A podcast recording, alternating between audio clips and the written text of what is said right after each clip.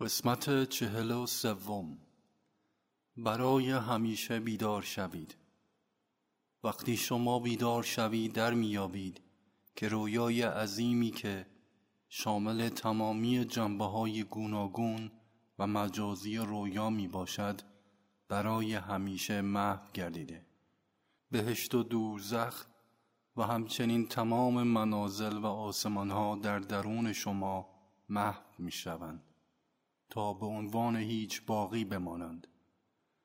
در این حالت بیداری جا برای هیچ چیز وجود ندارد مگر شما. خودی حقیقی هستی جاودان و نامحدود. این تنها تجربه است که ارزش تجربه نمودن و جستجو را دارد. برای کسب این تجربه شما باید در قدوم مرشد کامل خاک شوید. یعنی هیچ گردید. و وقتی شما کاملا هیچ شدید همه چیز می شوید همین که من در دل شما بیدار شدم شما نیز برای همیشه بیدار می مانید